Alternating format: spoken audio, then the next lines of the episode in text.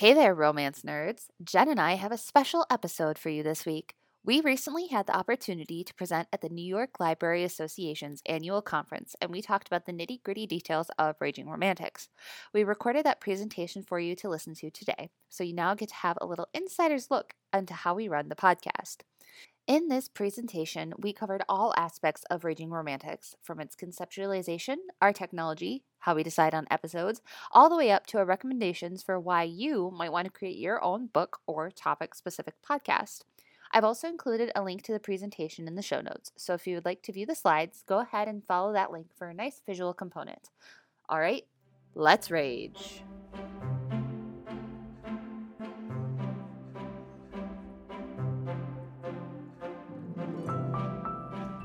Hey there, library nerds. Thank you so much for joining us today at Raging Podcast, where we are going to talk a little bit about starting your own podcast and why you should consider topics outside of the normal library scope. So, I am Jen. I'm an outreach librarian at Northern Onondaga Public Library, and I've been reading romance since 2002. I did think for a second. My name's Jackie. I am the Adult Services Librarian at Northern Onondaga Public Library at the North Syracuse branch, and I have been reading romance since 2004. And we both co host our podcast, Raging Romantics. Now, we did not start off immediately with a podcast. Our origin story begins with Fabio, as you can see. Fabio is still going strong. Um, Jen and I first met when we were working on the library truck together. I was just a baby library clerk Mm-hmm. in 2016, and Jen runs the library's outreach mobile, The bookmobile. the bookmobile, It's the pop up cool. truck. Mhm. We pop up everywhere. And um, as you do on long road trips, we got started off talking about what else? Books. And with Jen and I, that included books about seven foot tall blue aliens with horns. If you know, you know. If you know, you know. If you don't know by the end of this, you, You will, will. know. um, and we started talking about it so much that in 2018, we went to our then library director and we're like, hey, first off, we really want to buy a Fabio cutout. Second off, we really want to start a romance book club at our library. So in 2018, um, NOPL started its first ever romance book club, Between the Covers, and we are still going strong today. Um, and then something happened in 2020. I'm not sure if you're aware of it. It's called COVID. I know. Um, and things kind of just obviously shut down. Our book club, luckily, we were able to get it up and running again after a couple of months. We were doing the virtual thing. Um, but Jen and I, during that long period, we started doing even deeper dives into romance. We started really going down rabbit holes into our favorite genre. And our book club members started nicely accusing us of talking way too deeply about things. The curtains are just blue, they said. Well, we decided then that we were going to be YouTube stars. and we started Raging Romantics, the YouTube series. Thank goodness Jen has common sense. You're welcome. And after two. YouTube, it was so It was so bad. Don't do it, guys. so bad. Um, after two YouTube episodes, we decided that we were going to sit down and start a podcast. So in September of 2020, Raging Romantics, the podcast, was born. Um, it does not sound the best. Those episodes are still available um, for you to go listen to. The sound quality really was not the best, but that's okay. We kept doing what we were doing and we kept plugging along all through the long winter of 2020, 2021. Of course, we had to start recording remotely again, you know, due, due to COVID constraints, the library shutting down a couple times, um, and winter in upstate New York. It's not fun. We live at opposite ends of the county that gets really bad lake effect. We did not want to drive to meet each other. So we did recording remotely for a little while. Um, in May of 2021, we had our very first kind of breakthrough, I think, for the podcast. And we had the realization for the first time that we could really do something with the podcast. We got to interview best selling romance author Lyssa Kay Adams, who writes the Bromance Book Club series. If you've never heard about it, it's amazing. Highly So good. recommend. It's about men who read romance books to help save their relationships. It's adorable. Um, but this was kind of like an aha moment for us. And running off of that, we started seeing a lot of success, so much to the point where we went to our library director and we are like, hey, we really want to make a go of this. We've been doing stuff with just kind of basic equipment that we had available at the library. And we're like, you know what? we want to up our budget. We would like to get a new technology suite, which you see arrayed here in front of you today, minus this computer. This is NYLA's. Uh, we decided we were going to pitch um, a deeper library budget or deeper technology budget, as well as some more like uploading things that I'll talk about in the technology portion of this discussion. And thankfully, our director is super supportive of our initiatives, and she's like, "Yeah, go for it." So we started in the fall of 2021. We had new content, we had new technology, our quality and our uh, the way we did things for the podcast just skyrocketed, and we really saw success from that. So much so that in January of 2022, I'm pretty sure this was the scream hurled around the world from North Syracuse, New York. We got to interview the one, the only Ruby Dixon, The person who started it all for the us. person who started It's it all for us, and she is a best-selling alien romance author who has taken the world by storm thanks to her amazing writing and TikTok. Um, Jen loves TikTok. but since then, this entire past year has just kind of been a fever dream. We've had so many amazing opportunities thanks to this podcast and thanks to things that we've done and experimented with and that we're going to share with you through this presentation. And November 2022, we're still rolling on. We're in our third year now, which is crazy to think about. Yeah. Um, and we're still growing. started in my closet and now here we are at NYLA. Which is especially exciting. So, what is a raging romantic? This is kind of a term that one of us came up with. We both take credit. We can't agree on who came up with it. It was me. But it was kind of this idea that we both love to rage and we both love to rant and we love romance, so we just stuck it together. Yeah. And as a raging romantic and on the podcast, we promise we are got we are going to bring you guys the most ridiculous deep dives into history, psychology, the ripple effects of certain romance genres, to- uh, tropes, topics, authors, anything really that we can think of and get out of our brains. We are going to somehow turn into deep, ridiculous content. That is well researched. Yes, super well researched. We're librarians. Yeah. So to start off, back in September of 2020, we kept it super simple for that whole first year. We did two episodes per month, released on the first and the third Friday of the month. They were full length episodes, which now looking back, they are not that full length for us, what we consider. They were 30 to 45 minutes roughly. Um, and they looked at monthly tropes, topics, themes, authors, book discussions, something along those lines. We did one full episode where it was a deep dive into that topic where we would research, you know, the history of romance and how it's evolved over time. Or we would look at uh, vampires and where vampires started and how they got so sexy. Um, and then the second episode, we would go ahead and we would do a book talk related to that topic. So, for instance, for the vampire one, um, we did our first episode of the month, number 21, Into the Unknown with Paranormal Romance. We talked about vampires, werewolves, fairies, and shifters. We talked about the drama that happened with Sherilyn Kenyon and where kind of like vampires and romance got their start in Romancelandia. And then for the book talk of that one, we looked at, um, we did Sherilyn Kenyon, Kresley Cole, and I think, of course, Twilight. You can't talk about vampires without talking about avoid it. Twilight. whether you like it or not. So at this point now, like we said, we're about three years in. We have done a lot of experimenting. 100%, the podcast is not the way it was when we first started. So we have taken a lot of different kind of chances and routes. So today, what we do is two full length episodes per month. So these are no longer necessarily connected. Sometimes we might do a series. So Jackie just explored forgotten genres where we kind of figured out, hey, what happened to pirates or what happened to Vikings. But it's also sometimes I just had a mood to do a banned book one or I just felt like something and we just did it.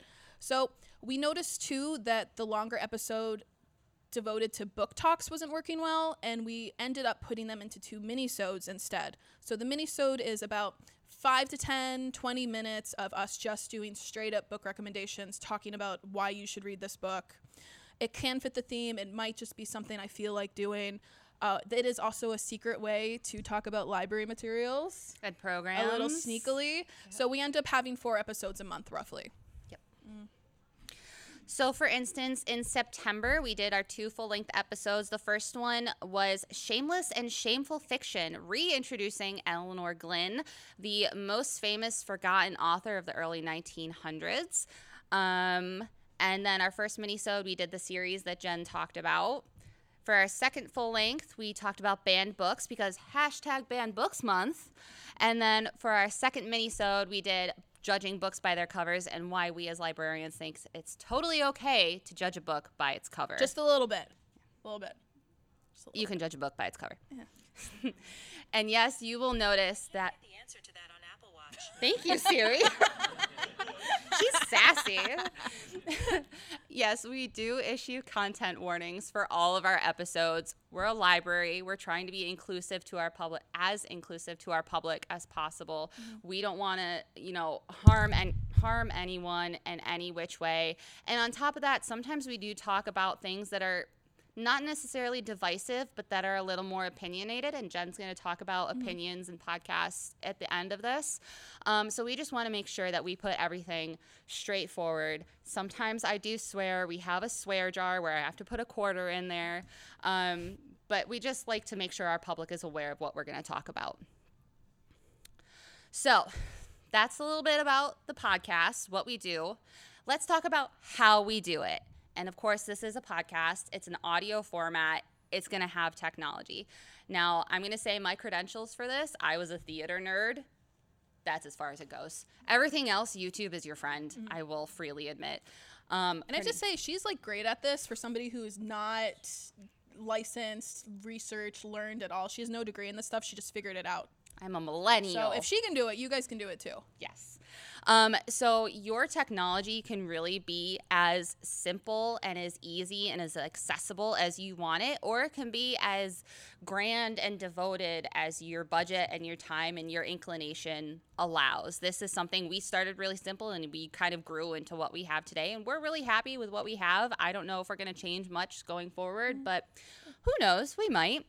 So there's a lot of technology considerations you're want to you're going to want to keep in mind when you start a podcast. Of course, sound. You want things to sound good, right? You're going to want technology that helps you sound good. There's a so there are so many different things out there that you can use. Um, what works for us isn't necessarily going to work for you, vice versa.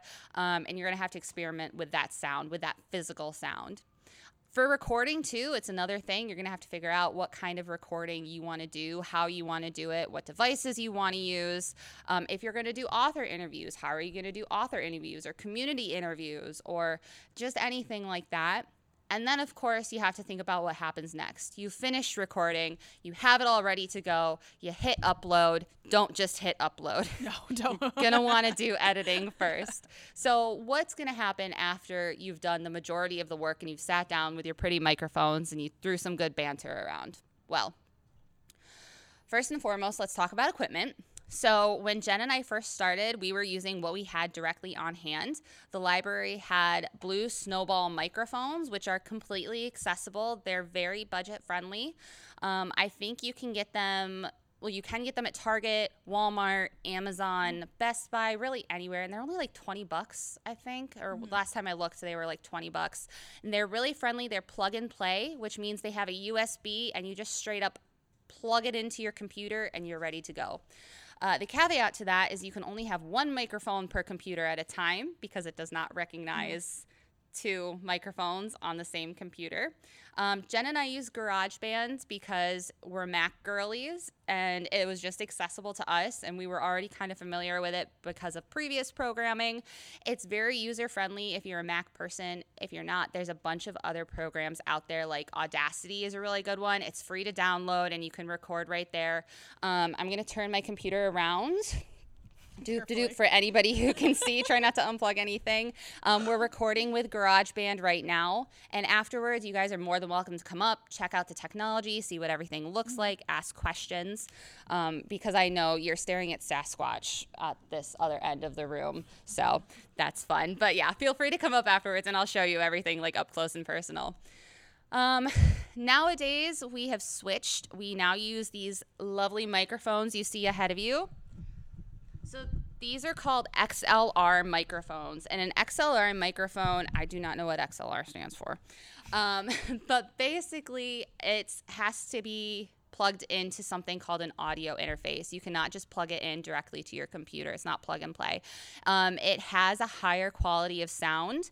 And by plugging into something like an audio interface, which is the middleman between your recording device and where you're storing your sound, um, it takes that those individual streams and it condenses it down into something on a computer like an MPEG file. Um, these were uh, both on Amazon. I think at the time they weren't super expensive. I want to say like $35, 45. dollars Don't quote me on that. That was two years ago. Um, we also use these things called pop filters. That's this little mesh screen that you see right here. And that takes out all the lovely ASMR sounds that, no, no, yeah. I have to say, when you guys record yourselves for like an hour at a time, you are going to discover you make the weirdest sounds without realizing it. Yeah. So if you could afford something like this, uh, it saves Jackie's sanity from Yeah. hearing me. And these microphones came with a pop filter, so it's very handy. Um, the audio interface that's used that is this little guy. He is the baby, and I am deathly terrified of like doing anything to him, so I treat him very gently. Um, this was our Hail Mary. It was the biggest expense. Um, again, it's been two years, so I don't want to say a price because the price could have changed. I did a lot of research into what kind of audio interface we were going to use, um, and I'm perfectly happy with it. We can have two microphones, we can control ambient sound, we can control individual um, volume, so it works really well because Jen tends to talk louder than me half the time, um, but then I cackle a lot louder than she does, so you know it works out It in the end. balances out. Yes. Um, there are also virtual options that you can use to record. We did do Zoom for a while. You can imagine how that went. We all know Zoom fun by now. Um, but we do still use Zoom for any author interviews that we have just because it's the most accessible thing. It's free for our library. Yeah, it's free The for our library paid library. it. It's yeah. not like we don't pay for it. yeah, library. exactly, exactly. Uh, we have a library account that we do. So Thank you, any- yeah. Um, so there's a lot of different options you can use. There's also something called Zencastr that we used for a while. It's been a couple years since we used it, but it worked for what we had. Um, so feel free to just do a little research on your own and do some experimenting into what physical equipment works best for you. Like I said, this is what we have now. So we have the two XLR microphones with the pop filters. We have our Scarlett audio interface. We have two over the ear headphones that have where are you? Just in the bottom of the tangle. And it oh, it's okay. An audio jack that plugs right into our audio interface so that we can hear when we make weird sounds and when the HVAC is super loud and we need to pause and wait for that to like die down. And we also have Mac, who has a lot of GarageBand files on him at this point, and he's a little tired. Something else with your physical sound that you're wanna gonna want to contemplate is the actual air around you and the space and the time that you are recording. Um, this is where my theater nerd really jumped up and was like, "I got this."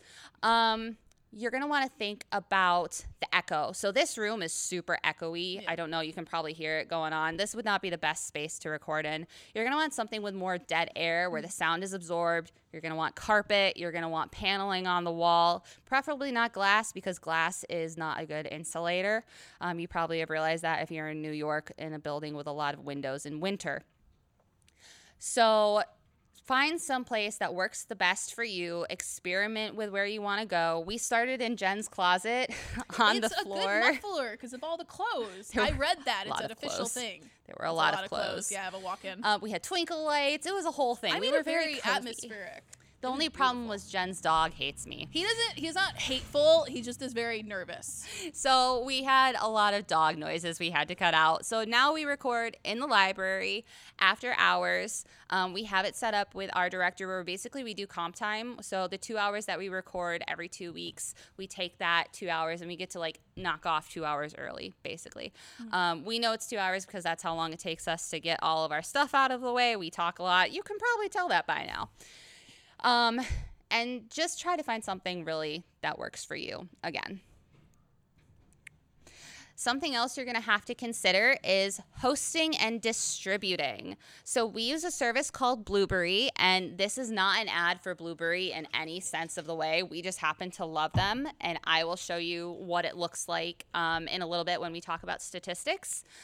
Um, it is a hosting service where after I do all of the editing and all the show note writing, I upload it into Blubrry and I go beep beep boop. I tell them when I want to to be distributed. I hit the button that says publish, and Blubrry does the thing where it gets distributed to uh, Apple Podcasts, Spotify Podcast, Amazon Music, Sirius FM, XM. I can never remember which one it is. It's also um, hosted through the RSS feed on the library website, and it's hosted through blubrry.com. So there's a lot of different places that people can access this.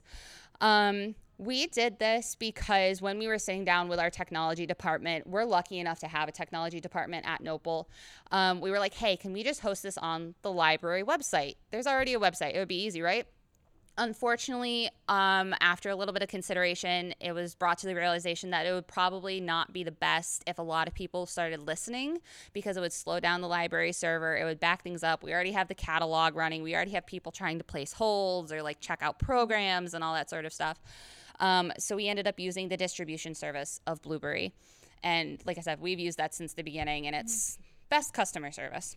There's a couple other um, ones that you can find out there that I super recommend, and that's going to be Podbean, Zencast, and RSS.com. And those are similar um, hosting services. You will have to pay a monthly fee, probably, but it's pretty nominal. Um, right now, for 250 megabytes of upload uh, per month, which is plenty for what Jen and I do, um, we can do two full length episodes and two mini episodes and still have a little room to play around. And it's $20 a month. So if we look at it as a yearly fee, that's $240, which is less than one of my craft programs. So it's all good. Um, there are cheaper options that you can explore, though, too. So. And finally, after you've uploaded, after you're like, you think you're ready to go, you are not ready to No. go. a lot of podcasting is 60% the pre production, right? It's the script writing, it's the research, it's the sitting down and actually recording things. That last 40% in our um, experience is going to be the editing, the post production, the think, thinking if things sound right, if you should actually post that, should you talk about that, like considerations such as that, as well as if you don't have a communications or PR department, you're going to want to think about promotions and how you're going to talk about this with people and how you're going to get people excited to listen to your podcast. You did a lot of work. You want people to attend, right? Because it's a library program. Um, you're going to learn things that help you with this post production in your pre production. So, for instance, Jen and I, Jen makes a lovely noise when we're recording. And when she makes that noise, it lets me know that I have to cut that out. Um, we also, yeah. Well, the problem is that eventually you get kind of ear blind to your own voice. So I want to make it really clear to Jackie that whatever I said, like catch it. Do not let that be published. Yes, yes. So you want like a big catchy noise. We've also just for fun. gotten really good at this point of being like, um, if we're when we're sitting down to record and we start talking about something, you're like, wait, wait, no, cut that out. I don't want that to be in there. Um, and so that's an audio cue to me when I go through the edit to be like, hey, cut out however many X minutes. Um, it's also really good when you have an author or a person that you're interviewing to be like, hey, just to let you know if you feel uncomfortable with something you just said and you're like, wait, no, I don't want that to be in there, to be like, just let us know, make a silly noise or be like, cut that out and we will cut it out. So that just gives a little bit, you know, of uh, consideration to your guests. Um, on top of that, you want to consider the fact that this is an audio program. You don't get to have the fun antics of Jen and I being like up here making crazy like gestures and you know funny faces. Um, so you're gonna want to catch your audience in some way, right? You're gonna want to make them entertained. So we do things like we have a catchy intro with every single episode. We go, "Hey there, romance nerds," and then we tell really bad jokes. But like really bad jokes. Well, on my end, really bad jokes. Jen tells really good me. jokes. I do a good job. She's the pun queen. Yeah. Um, we also include music around our intro. So we have something that sounds a little bit like the Bridgerton theme. You know, it's very on brand. Um, we also do like fun sci fi music when we did a sci fi month, and we had Halloween music for all of this past month. And I have also started including bloopers because you can probably tell we have a lot of bloopers when we talk. And that is just a way that I included at the very end. And it makes people listen all the way to the very end to hear what mm-hmm. antics we got up to. Yes. Yeah. I mean, really, I just want to stress to you guys experiment as much as you can. The please don't expect to be good right away. If I can be blunt, like we were really bad the first episode. If I could physically remove the episodes from the internet and burn them, I would. The first couple. But we've tried and we can't. It just it takes a while to get used to it because it is a little strange to to feel like okay, I'm having a conversation with Jackie, but really you're trying to do like an informative, entertaining kind of podcast for a wider audience. So it takes a little bit to get into that mindset to realize um, how much more work your voice alone has to do because I, I am in the habit of being really crazy with my hands and my face and th- that doesn't carry well so the, probably the first 10 to 20 episodes it's going to take you a minute to really settle in figure out how you want to do this how you're going to sound and just to be comfortable just talking into the mic in a in a dark room to a laptop Yeah. So do not be sad or give up early when you listen back to the first episode and you're like, oh God, this is the worst thing ever. Yeah. Um, Even the best better. podcasters sounded terrible Yeah. Mm-hmm. at the beginning. My favorite podcast is a true crime Red Handed. Their first episode they recorded in a cupboard under the stairs. They're British. Mm-hmm. In a cupboard under the stairs, a la Harry Potter. They locked themselves on accident in that cupboard and had to have the fire department come rescue them. See, we were in a closet, but I never locked you in this anywhere. is true. This is true. Thank you for that. So just don't just don't get discouraged. Keep trying. The more you practice, the more natural it'll feel, and the more you kind of get into the sense of like, all right, this is gonna work versus this. Yep. Also, probably the biggest thing you can do with your sound is admit when you're wrong. I think librarians are already seen as pretty trusted sources, and it doesn't hurt or harm us for us to be like, you know, me and Jackie got that fact wrong the last time. I wasn't super thrilled with how I presented something. Just the next episode, you're like, I'm sorry. Here's the actual truth. It also helps your audience trust you a little bit more to be like, hey, I did mm-hmm. this wrong. Like, for instance, I said Bella Luigi instead of Bella Lugosi in our more, most recent vampire episode. So I get things wrong a lot. Mm-hmm. It's fine. We're human. Yeah. We're going to make errors. So- So, don't worry about it. Mm-hmm. So, with all of that in mind, you know, we've kind of sat down, we thought about the production, and we thought about the practical matters. But you don't want to spend a lot of time on the sound and not worry about what you're actually going to say. So, I want to spend a little time thinking about some best practice things that we have learned the hard way so you guys don't have to be as stressed out as we were for the first uh, two years of filming this. So, probably the first thing you're going to want to kind of think about before you even get started your subject. Unless you know ahead of time you want to create a podcast with a specific end date, you need to pick something that you can talk about probably for a couple of years uh, until you guys move jobs or until somebody dies or gets disinterested. Like we're already on year three and we probably still have material for God decades. Like there's a lot to talk about in romance. So picking something, there's two things you really want to keep in mind. Number one, you need to actually love what you're talking about. That feels like a dumb thing to say, but I feel like some people have an impulse of, let me pick this topic I think my boss is going to love. Let me pick something that feels a little more palatable to an audience. Sometimes romance can feel a little uncomfortable to talk about because it's still very maligned and it's still very dis- um. And that's why for us it was so important to pick romance and to pick something we were passionate and loved because it just makes a better podcast. If you pick something because you know your boss loves fly fishing but you've never been to the river, like it's not gonna work. It's gonna really suck and you're gonna sound forced and boring and you're gonna die in a pile of fly. Like it's not gonna work. It's not gonna. it's terrible. So with that in mind, number two is you need to pick a topic or a subject or a genre with something you have a wide base of knowledge and you still have things you want to learn about. I find with us, Jackie and I picked romance because, yes, we do have a wide base of knowledge. We keep up on trends, we do a lot of research, we do a lot of reading, but there's still so much to explore. Romance is something that is ever evolving, it changes constantly. And then, like, romance didn't start with bodice rippers. Like, there are centuries of history to talk about with romance. So, there is always something new to learn about. I find when I am focusing on my episodes, what helps me the most is to think about something I have a question about or something I want to learn about. So for Halloween, we did a really special episode of Monster Romance. If you know, you know. And there were some things I kind of knew about just because okay, so like we're getting nicer to to untraditional heroes and we're like having different uh, interpretations of monsters. So okay, some of this makes sense. But I did not realize we actually have kind of like a foundational myths of animal bridegrooms and folklore. So we had a really long conversation about that that ended up being kind of like the gem of the episode because it was something we were both learning and exploring together. So I would think about it that way when you're sitting down to think about your subject. In that sense, we've got our subject. You have to be really careful with the research. It ends up being a little bit of a double edged sword to be a work podcast because, on one hand, we have a lot of credibility as a librarian. Fair or not, people just kind of trust us. We're seen as more of authoritative, we're seen as more of a trusted source of knowledge, right? So we already kind of have like a foot in the door there.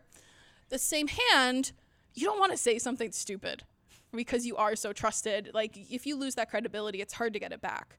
So we put in a lot of work and research. That is why our current kind of like pre and post production is 60 40. Conservatively, our note pages are like six to 10 pages just of notes. And then probably the topic that was the longest notes for me was like 25 pages. So we do a lot of work to read and research and think just before we even get recorded. Again, you don't want to sound dumb.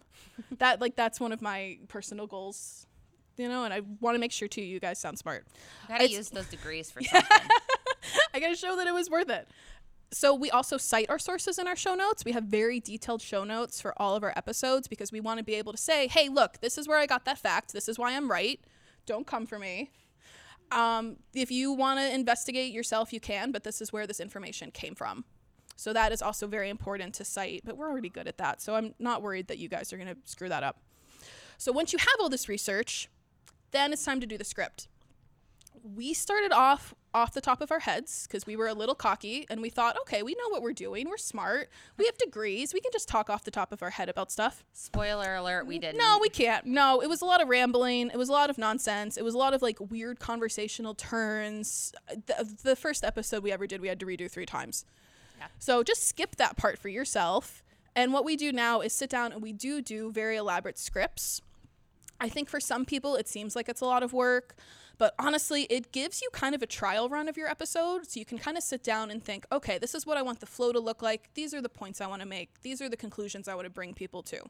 It's really hard to do that naturally, even though we've done this three years. So, absolutely, especially if you guys are starting, I would really recommend sitting down, taking a couple hours, and really like, even word by word if you have to. You, you run the risk of sounding like you're reading on out loud, but it's it's better than saying something really crazy. So there is that. But one of the most important things, you have to decide if you're going to take a co-host or not. The co-host, it really depends on your topic. So romance is something that you kind of have to discuss with another person because it's not going to be interesting if it's just me talking into a microphone.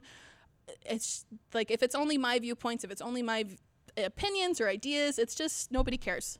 So it's much more interesting for me to argue with Jackie about something, to learn something with Jackie. Uh, like one of our ongoing jokes is we keep fighting over whether cow uh, country stars count as like a cowboy romance or like a rock star romance. They're cowboys. They're they don't do cowboy things. they wear cowboy hats. They, no, they do no no no no. So it's just already that's already much interesting than if I was just here like, all right, this is why this is the way it is. One, two, three, four, as opposed to Jackie cutting in and being wrong. So. Okay. So you. just like without a second person, it would be a very dry podcast, and romance is not a dry genre. Okay. So just think of it in that sense. Hopefully. Ugh. But, but, but, but, I can see a single person working if it's something like with less different opinions. Uh, for example, no offense to cheesemakers, but I imagine if you wanted to do a cheese making program, there's not a lot of different ways to talk about the method of making cheese, the history of Parmesan. You probably could sit here and just, you know, go right into the mic. This is where cheddar came from. So it absolutely does depend on your subject. I don't want to say it's 100% yes or no to either answer. If you do go the co-host route though, it is really important that you guys get along. This is not the time to offer an olive branch to the coworker that annoys you. Um, Jackie and I, we were really lucky that we've already been working together for so many years. We already kind of knew we had a banter. We had already like established all of these things, and that's kind of what you want to look for. It is very uncomfortable, and it would be very hard for you to work with somebody you wanted to strangle nine times out of ten. Okay, me and Jackie, it's like one out of ten. It's fine. we are totally good. Six So- out of ten. absolutely pick somebody that you can have interesting conversations with somebody you could have good banter with it's better if it's it's both but you know one or the other works uh, you just have to realize too that if you get too self-indulgent with your conversations you are going to have a lot of nonsense to cut out later. Because if you get into kind of that mindset of oh i'm just having a conversation with my coworker and then it ends up being useless material because you get into a weird cycle of this stupid cowboy rock star fight nobody cares about. Or in the monster episode we just did, Jen and I went on a very long librarian tangent about where you would classify monster romance.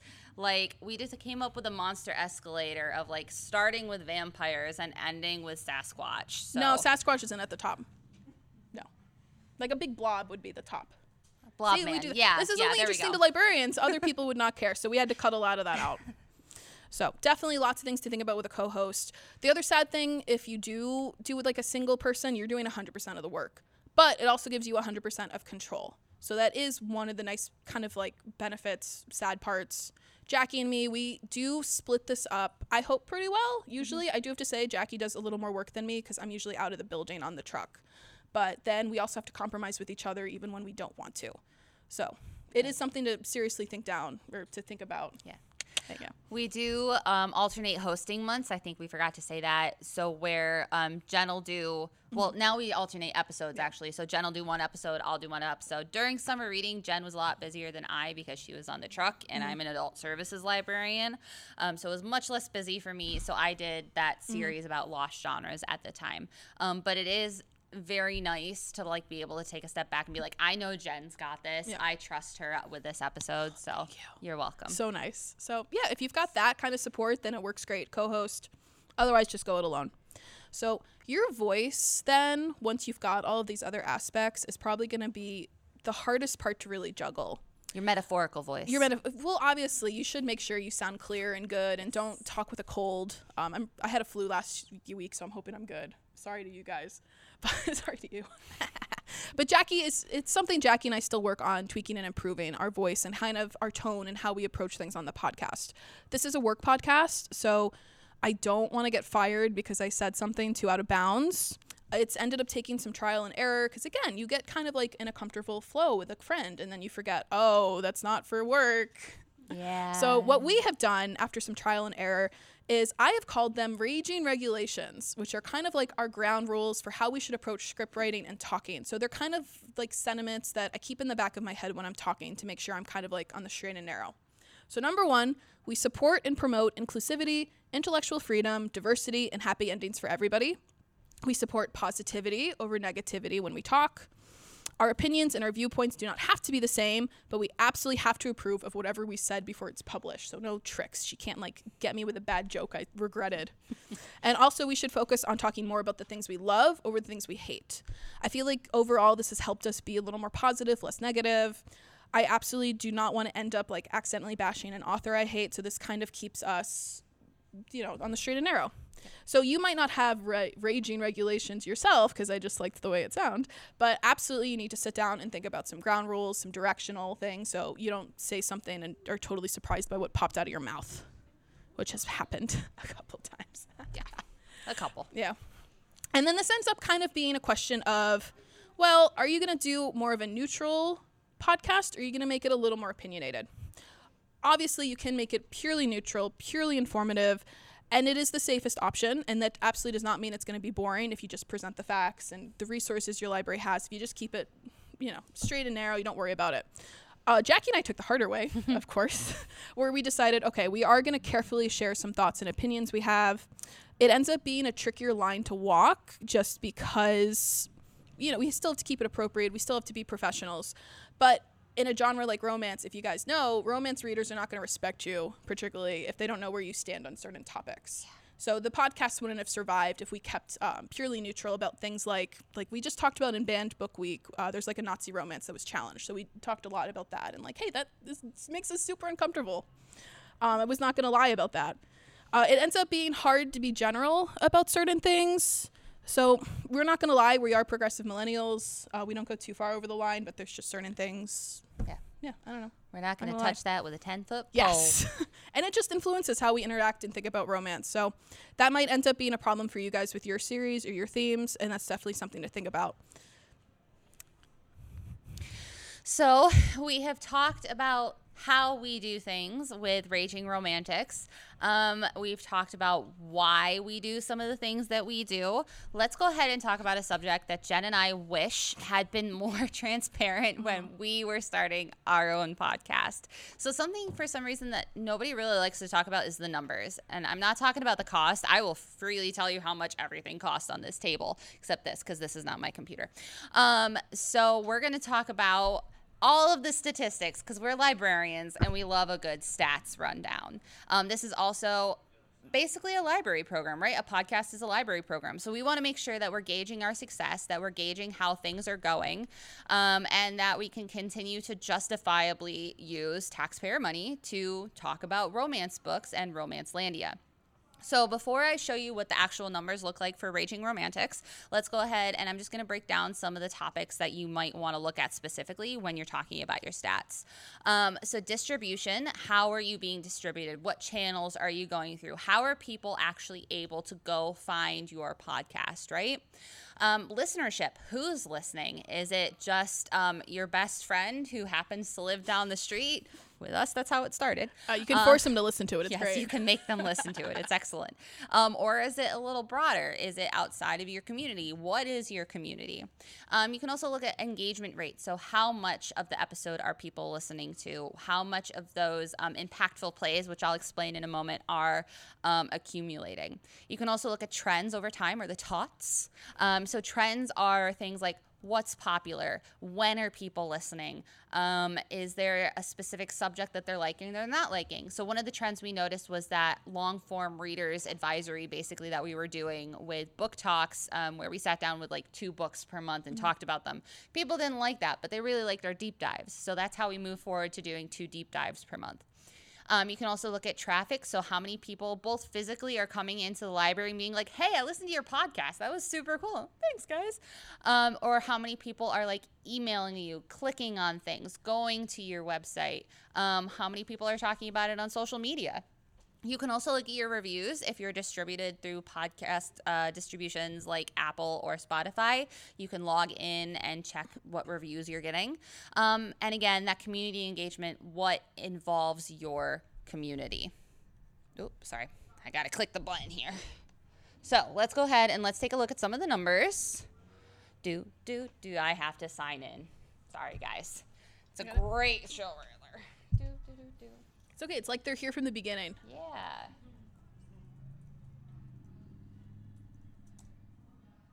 Is that my password? Hey, it was my password. You did it. Good job. it's always lovely when I can find my actual password. Okay, so this is what I see whenever I log into our distribution hosting service, Blubrry. And um, it shows us basically our entire lifetime statistics. But we're a library, we like to look at specific set amount of time. So we're going to look at um, a single month because that's what I send to my manager when I'm talking about podcast success. So I'm going to change it from all time. Let's look at October 1st through the 31st. So for the month of October, we had, can everybody see the cursor? Yeah. So we had 384 downloads. I'm going to use downloads and listens interchangeably. Um, we're really happy with this number. We have no idea if this is actually a good number because nobody else talks about their numbers, but we're happy with it. So that's I all like that matters. Us. I think we're good. Um, so that's how many downloads we had in a month, and we like to track um, downloads month to month to see like how we're trending on that front. Um, we can also look at this section, which is the impactful plays, and that's your engagement rate. How many people are actually listening to at least three quarters of the episode? Um, we have an 85% engagement rate for the month of October. I'm super happy with that. I'll show you what we started at here in a minute. And scroll down. We can see here more of that retention in a nice, lovely graph. So we have that engagement rate again. We don't typically pay attention to the average listen length just because we have both short form and long form podcast episodes. So that kind of messes with how long people are listening to. If you have a 10 minute episode followed by an hour plus episode, that average is going to be really skewed because of that. So we don't really look at that. But if you're just doing like a solid 30 minute episode every week, definitely take that into consideration. We can also see here our trends. Um, really the only thing that we pay attention to with trends is a what people are liking over time. And then this also tells us that at the end of the month people are binging the episodes. Mm-hmm. and we've also had people tell us that they wait to binge episodes till the end of the month. So if we have things that we do like giveaways or if we want to hype an author talk for an entire month then we know that the end of the month is probably going to be the best time to do something like that and the fun part for me, seeing our distribution throughout the world. So the darker blue you see is going to be a higher concentration of listeners, lighter blue is going to be lesser concentration. Um, so we have actually a pretty global distribution. So we have a pretty wide community actually for Raging Romantics. And if we scroll into just the United States, we can see here that, of course, we're in New York Public Library. Um, most of our listeners for the month of October were from New York. No surprise there. We have yet to break into Montana, so, So if anybody knows. Montana people, make them listen to us. Thank you. We had a great cowboy episode. Hey, yeah. Let them know. I'll give you a link. You can send them. It'd be great. Thanks. Ooh, come here. Where's the scrolly? Um, yeah, so it's just further breakdown. And now, if you look at that map of the world, you might be like, oh, those South American listeners, those African listeners, they were just bots, right? Well, our bots are less than 1% of our listenership. Um, so we actually have a pretty decent human listenership. Hopefully. Hopefully. Hopefully it's not like AI doing something. Um, but this also tell us tells us how people are listening to us. Um, so mobile applications we can see here is our biggest distribution channel. Um, so again, the Apple Podcasts, Spotify Podcasts, people like me who listen in the car on their drive to work. Um, so this can also tell us if we want to um, how we're going to talk about the podcast to people who come into the library. So, if, for instance, more people were listening on web browsers, I would be like, hey, here's our website. This is where you can go to to listen to the podcast. Most people tend to listen to podcasts on their phone. So, if they come in, I'll be like, hey, let me show you where you can find us. And just kind of like, at the same time, I'll also talk about Libby a lot. I'll be like, at the, at the moment, have you tried downloadable audiobooks? Mm-hmm. That sort of thing. We can also look at episodes and how episodes are doing. So these were episodes that were listened to in the month of October. And if I sort them by most listened to, I can see that our two full length episodes were more listened to than our two mini-sodes. But, you know, witches were doing really great, which is good because we're doing a full length witch episode here in November. Um, and then this Graves interview, we did an author with Jillian Graves, who's like a breakout monster romance indie star. Um, and she actually talked about us on her social media, so we got a lot of good hits from that. But that's basically what I look at when I look at statistics. Um, and it helps us kind of gauge our success. And on that note, for gauging success, um, one of the things that we looked at as we're going from like year to year, season to season to figure out if we want to change anything, how we want to do things is looking at are people actually attending this as a library program, right? So, when we first started, these are our year one stats between September 2020 and September 2021. We had a total of 822 downloads. If we break that down into a month by month, that is 68 people attending a library program per month. I don't know about your guys' library. We're a smaller rural community. If I had 68 people coming to one of my uh, programs, I would be over the moon and also very worried about how many people were in that community room at the same time. um, we had a 71% engagement rate, which, you know, that's pretty good in my book. Um, and then if I look at year two, between September 2021 and September 2022, we had almost 4,000 downloads, and our engagement rate jumped by 8%. Um, again, if we break that down into monthly demographics, that's 342 ish people, I think, attending a library program in a month, which. For some of our libraries in the county, that's more foot traffic than they see in a single like monthly Yeah. period. So for us, I'm happy. we're really happy with that and we think it's totally justifiable to keep doing what we're doing um, and again your numbers might not be the same every lo- library's success is different so just kind of look at it as you would look at it as any other program and gauge it that way Who knows? Your numbers could be better. yeah You know? yeah and if they are let us know because we are very competitive Um, another way that we gauge success is we look at our community. Um, and for our community, this can get a little iffy sometimes when you're talking about a library community because, of course, there's one mindset being library, taxpayer money. It is just the people who are paying taxes to fund your library. And that is totally justifiable on one end. Um, but at the same time, Jen and I are talking about romance books, and we're connecting people with romance books who might not have thought of this genre in this way previously, right? So we have had a huge community engagement from the romance community at large, from Romancelandia. We've interviewed best-selling authors like Lyssa Kay Adams, Ruby Dixon, Christina Lauren, Tessa Bailey, Jillian Graves, local authors like Nikki Greenwood and Tracy Brody, um, Harlequin author Carol Opalinsky. We've also talked to really smart people at universities. Like smarter than us. Like, they have more degrees than us. Yeah. um, Dr. Ewan Haig, who I talked Scottish with, and Dr. Hilary Hallett, who um, wrote uh, an entire biography on Elinor Glyn. Um, we also get to talk with people who are really active in the social justice era or like um, movement of Romancelandia, like the Ripped Bodice, which is a romance only bookstore in Los Angeles. They are super cool people. I highly recommend you follow them on social media. One day we are hoping to convince the library to fly us out so that we can like visit it mm-hmm. and do some sort of special thing with them. Mm-hmm. Okay. You're great. So, now we have talked about how we do things and why we do things that we do, but why should you guys start a genre specific podcast, or even if it's not a genre specific, but something that's more specific than just a library centric podcast, right? Most library focused podcasts that Jen and I have come across, and this is no shade to anybody who runs anything like that. No, we love them. They're great. Yeah, they're Yeah, good. They're super awesome. The thing is, they tend to be more focused for library people. That is their targeted demographic for the most part. Um, they tend to really talk about things like existing library programs or services and how we can improve them, or just kind of like disseminating that information in general. There's also a lot about data for libraries, which, if you're not a library personnel, that might not be the most exciting thing to listen to. We love numbers. Not that much. I love a good Excel sheet. Uh, but Joe Schmo on the street might be like, oh my God, I don't care about how many people went to your program. Just give me the deets, right?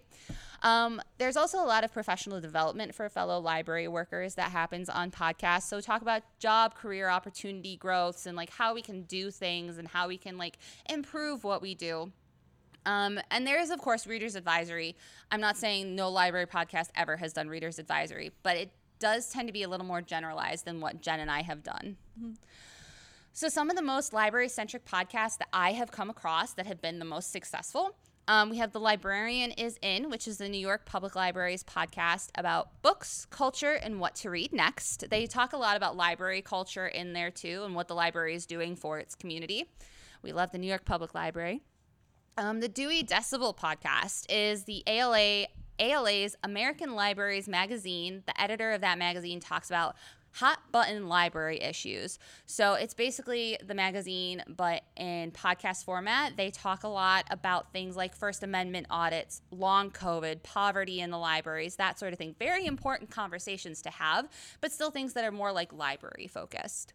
You have the Library Pros, who are two digital service librarians, and they talk about libraries, library tech, and everything in between. And A Little Too Quiet, which I love that title, and is the Ferndale Public Library, and they talk about book chatter with librarians, community perspectives, and author interviews. It's kind of like one big book club for them, but it's very generalized to their actual collection versus what Jen and I did, which was finding a niche and running pell mell with it. Um, and finding that niche is really beneficial, we think, because you're creating conversations that you might not have had otherwise. You're not only creating conversations with your co host or with your other staff, but with your community at large, um, however large that community may be. And you're connecting readers with books and ideas that, again, they might not have experienced before. Jen and I certainly, we talk a lot about the impact of alien romance and like how great it would be to be on a nice planet, maybe. Um, and some readers are like, this is in books? And we're like, yeah, it is. It's great. Um, we're also at the same time expanding our own readership and knowledge. So, for instance, I just did a Scottish episode where I talked about, you know, the history of Scotland and the diaspora of the Scottish people into the United States um, post Jacobite rebellion. And Jen was like, I didn't know any of this stuff. So yeah, I mean, you learn a lot too, Yeah. which is awesome. Yeah. And on top of that, you're doing something fun, right? And I asked this question in an earlier panel about career fatigue and how you can like battle career fatigue. And for Jen and I mm-hmm. in the post COVID era, this has really been something we've done that has helped us get excited about our job.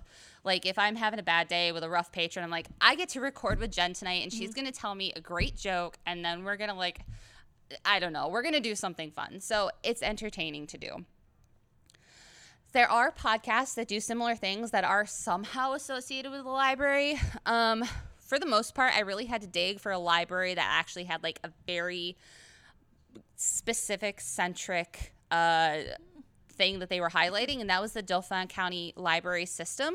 Um, and that is they the LGBTQ plus staff highlights queer books and voices in their collections. Um, you also have the cyberpunk librarian, and sorry, that was reading the rainbow. Um, cyberpunk librarian is the ILS administrator at Bowling Green at the Bowling Green Public Library in Kentucky. Um, and they talk about technology for libraries on every budget and what you can do with technology. Smart podcast, Trashy Books. Um, they have a blog by another name completely. Um, it is a romance podcast that is for community. It's a community for romance readers to share the books they like and they didn't, and they're very snarky about it, and it is just very fun to listen to, especially on a Friday night when you just want to decompress and you're like, yeah, let's bash those books. Thank you.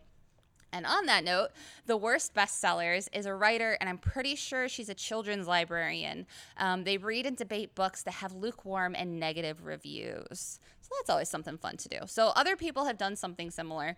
Jen and I, we just found a niche that's all about Romancelandia.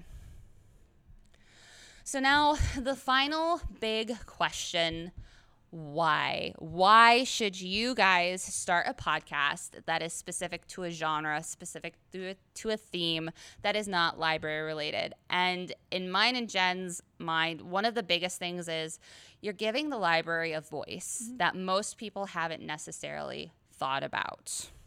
I think especially when we compare our podcast to something like a traditional podcast, we are able to connect with people who don't use the library. And for me, that's one of my biggest goals on top of, you know, like having fun learning stuff, hopefully making people think about different things. But, you know, it is a way to connect with non-library users and kind of secretly in my best secret agent way remind them that uh hey, libraries are really cool. So usually what we do is we we don't make like a big deal about it, but we do really remind people we're from NOPL. We've got all these cool things. We've got all these cool books and resources. I am hoping for us too that we make library staff more approachable. Uh, I have to tell you, like my best friend in the entire universe, she does not like libraries, which is really sad because she had such a terrible experience with a librarian when she was younger and she's just never felt welcome. Even though I've been friends with her for like 20 years, it like the two things live kind of separately in her mind. So for people who are who are like that, where they don't feel welcome, they feel pushed out. I'm hoping you know they think about me and Jackie, and we try to be very friendly and approachable and accessible. And I'm hoping you know they'll give libraries another chance, Yeah. where we you know we kind of subtly be like, you know, the library's a really cool place. Hey, you should go, you know, see should if your absolutely go library check it out. go recommend this book to your local librarian. So it ends up being a way to kind of present libraries in a new, accessible way that is not beating people over the head with it. Yeah. And we are reaching out to people who there are lots of romance readers in our area, and they're not all library users. Correct. So it is a sneaky way to reach out to them. Like, yeah, little earworm. Mm-hmm. Go check out your local library and get a library card. Mm-hmm. And I have to say, we have had people who listen to the podcast and came into the library or came to our book club because they were like, oh, you guys are cool. You talked about really cool things. I want this book. I want to learn more. So on a small scale, it is working. And, you know, we're going for our world domination. Eventually, it'll be even more. Yeah, slowly but surely we're getting there. So that does bring us to the end. If you guys would like to get in contact with us, um, you can find the library on Facebook and Instagram at Northern Onondaga Public Library. We do have a Twitter, which is NOP Library, um, not NOPL, because that is the New Orleans Public Library. Not it's cool very similar. We're not the same though. um, our website is nopl.org slash raging romantics. Um, even if you just like Google Raging Romantics podcast, it should take you right to that. Um, if you want to go directly to our feed, it's blubrry.com slash nopl. That's Blubrry without an E for the berry. Um, and you can also email us at Raging Romantics at nopl.org. all right.